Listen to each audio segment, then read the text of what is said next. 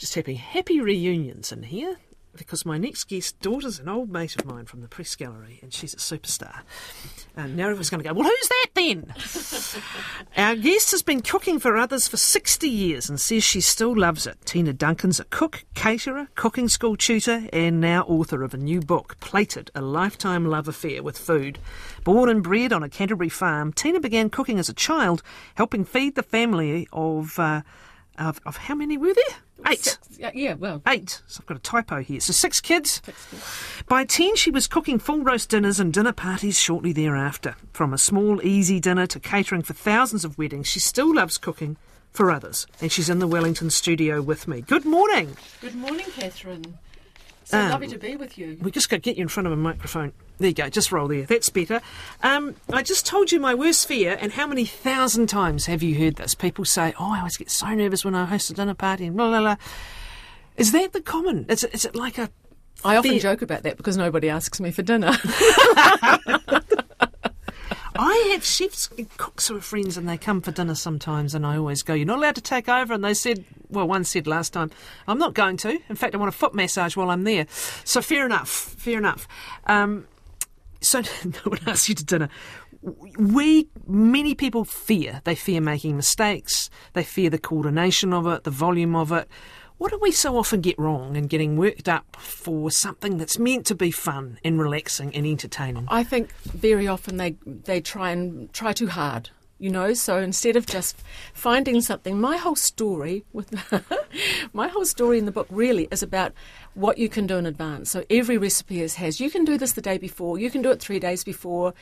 I want to be having fun when I have people I for dinner. I do not want to be slaving in the kitchen, but I do always make a little note that says, put the potatoes in the oven. They're usually re- it's a, a reheating thing. Pop them in the oven at seven fifteen, or just because sometimes you're having so much fun, you kind of lose track of the time. You know. The reason I did that with my face was I've got four words for you Al Brown's paua ravioli. And people don't try that for the first time when you're hosting people for dinner. and by the way, don't egg both sides because then it slides right out of your hands.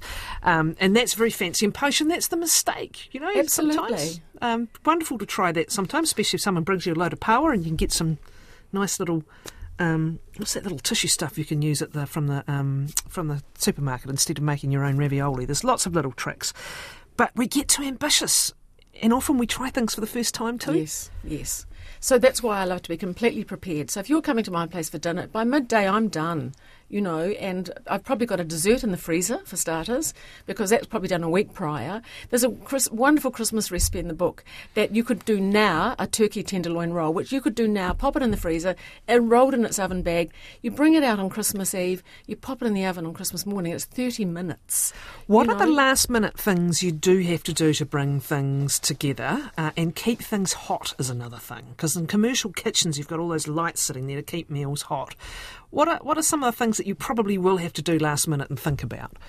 Well, for example, I, I always blanch my greens in advance. So if you're coming for dinner in the morning, I might do the asparagus or the Brussels sprouts or whatever my greens are. Always blanched in very, very, very salty water, and then for a couple of minutes till they're tender, then um, put into ice cold water, sets the chlorophyll, so they're lovely and green. And then at night time, there's two ways. You can either plunge them back into boiling water very quickly, or you can pop them on an oven tray, drizzle olive oil in, into a f- hot oven. Brilliant, or sesame, Um, or someone was- used or something like that. You just said something really important when you are cooking things in advance, which is plunge them into cold water to stop them cooking. And again, I don't want to sound like I'm in constant receipt of seafood, but very kindly sometimes I am. Um, I remember with the the, the, uh, the cooking of crayfish. Get it out and plunge it into icy cold water. You want to stop it cooking. And is that a mistake we can make sometimes when we prepare things in advance? We just leave them cooking longer than, than The only should. thing that you really want to leave cooking is meat, and I always say use a, th- a thermometer uh, to get it to a certain um, um, temperature, and then you cover it in tinfoil and tea towels, and just let it carry on cooking because you take it out before it reaches its point. For example, a beef, I would take out a fillet of beef. I would take out at about 48 if I was wanting it medium rare, and then I'd cover it in tinfoil and tea towels and just let it quietly for half an hour. And by the time it comes to sort of 52, 54, it's perfect. perfectly you know, done it's rather not bleeding than going everywhere. tough. And, exactly. yeah, Because that's the resting, and we know the importance of resting, resting is really important. but you want to start resting before it's perfectly cooked. yes, Okay. yes. Uh, I have more questions before you talk about your book. Um, the other thing that happens is when you're going from cooking for a small number of people to more people, and you have to organise your oven and organise how long, say, 10 lamb racks take compared to four. Is this something else you have to think about if you're increasing the numbers you're cooking for? No, not not always. Um, I'm so used to cooking 250 steaks for somebody. Now, for example, I'll be doing that the day before. If we're doing a wedding in a paddock on a Saturday, on Friday I've cooked all the meat, partially cooked it, and it's chilled, and then I'm taking it and then just reheating it. So all of those things can be done in advance. In advance. You know, you can sear off your steaks. Mm-hmm. And then have them in the chiller, take them out and the, bring them up to room temperature into a really hot oven, and just bring it up to eating point, however you want that to be, whether you want it rare, medium rare, or whatever.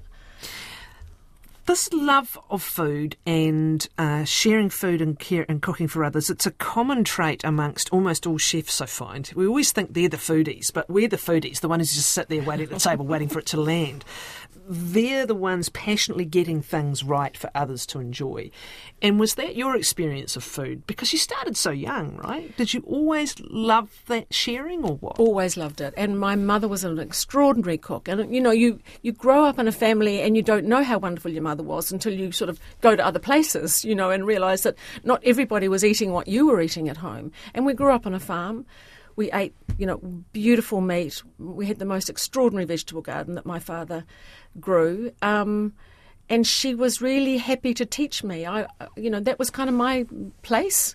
I just found my place in the kitchen with her, and she was wonderful. Where were you in the teacher. family? I was number three. Now that's interesting because the middle often says I'm left out. You know, Well, I think Um, she, I think maybe she was- patted me on the head at, at some stage and said, "Well done, Tina." And I thought, "This is where I need to be because I'm And- getting noticed." and it's your it's your moment to get in and get next to your mum. And what were you capable of? I mean, what are um, young children capable of from quite a young age in terms of helping out? She used to say I was making perfect scones at the age of seven. And I, I loved that. I used to make the school lunches every day. I hated that. Why did you hate the school lunches? Oh, because I just thought a boring sandwich, you know, mm. it just never appealed to me. What was in them, by the way? Oh, well, Mum used to put. Mum used to say you should put walnuts and dates and things like that, which had no appeal to me then at all. But you know, I suppose there was a lot of marmite and lettuce and tomato and cold meat. You know, there was mm. always cold meat on the farm. Mm. So, with making the perfect scones, were you always someone who was precise, precise with instructions? Do you think? No, not really. It was all about how to handle them and you know keeping it light. You had small fingers, I remember reading. Did you at the time? No, we had, Well, you when I a was little, Yes. because yes. she used to make me put all the fruit in the bottles when we were preserving fruit because my hand went in the top right, very easily, and she was very fussy about not having a blemish on the on an apricot skin showing, you know, on the outside of the bottle, so that when they were on the shelf, they all looked beautiful. So, how did this, um, over time, as as you grew up and life choices um, became, um, you know, uh, life choices, what kept you in food, and, and what's been the life uh, in food? When I left school, I became a dental nurse, for goodness sake, and, and I loved that as well. But I, I didn't stay stay at it for very long. I went overseas. So what you did when you were uh, doing your OE, the easiest thing to do was to sort of slot into a restaurant somewhere, and that's what I did when I got to London. I went with my sister, and we, um, I worked in a restaurant, and then I just carried on with that pattern, and. And then you realise that everybody wants, you know, if, you, if they know you love food, they want you to do the food. They want you to look after them. They want you to cook for them. It's just my love language, Catherine, really. You know? And so, when you came home, When I came home, um, we bought a service station in the North Island, and then, um, but I was always having dinner parties, always having dinner parties. And then eventually, when we moved south, I worked in a cafe because we were farming and no farmers weren't making money in those days. So I worked in a local cafe and did catering. And then I kind of got sucked into a catering company in Christchurch and in the end bought it. There's a real entrepreneurial streak through all of this, Yeah. alongside everything else. But with four daughters, and they all worked for us, you know, that was amazing because we had instant staff. well, this was the intergenerational thing, Absolutely. really, wasn't it? Yeah, yeah. yeah. And it's a farm thing too. You're here, you work. Yes. You eat, you Yeah. work. and, they, and they've got extraordinary work ethic, and Yeah, I, yeah, you yeah. know, I, I applaud them for that. Well, that daughter that, we're, that we're talking about, um, who was a former colleague of mine, got her own food business running. Well, she she bought my business. Wow. She ever said she always said she would never do that, but she got sucked in. Yeah. we all get sucked in by food. So the catering business, as that developed, who would, um, you know, who would want your services? As we said, it might be quite intimate events, right up to hundreds. Thousands. We've done thousands. How on You know, do you do um, this? uh, it's just being prepared. It's just being organised. It's just um, having a plan. It's just having lots of staff. Um, I, I, I have to tell you the story because one night we did a, a huge dinner in um, in Christchurch in Hagley Park, and there were eleven cabinet ministers there and the prime minister. And I remember the, my head chef tu- turning to me and saying, "Tina." We could bring the country to its knees tonight. It's like Susie at the World Cup. yes, exactly. the non-existent Susie. Uh, so no pressure then. No pressure. I mean, that is it's, it's, it's something else that I find stressful. Again, when you are, you know, you want to check people's allergies and you want to make sure you're not serving undercooked And of course, that's a growing that's a growing Yeah, issue, the yeah, allergies thing. yeah. But you know, you're part of people's special occasions, and that's wonderful. So you get kind of hooked up, you get caught up into that. Yeah. You know, and it's almost like your own party.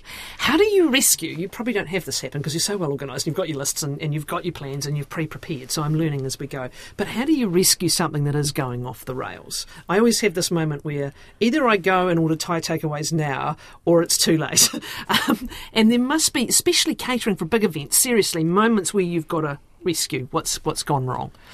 Oh, do you know what? I can't even think, Think of a of one. single time where we've really had to. It's really been an issue, to be honest. Mm. Yeah. Which which sounds crazy, but um, you know, that- done- there's a there's a terrible story in there about a, Chris, a wedding cake, but um, What happened with I the wedding forg- I cake? Come on, we've got to have a failure. We have to. For me, Oh, well, I mean, I forgot this wedding cake, and it was a big deal, this wedding cake, because I'd had three meetings about it, and it was supposed to be me making it.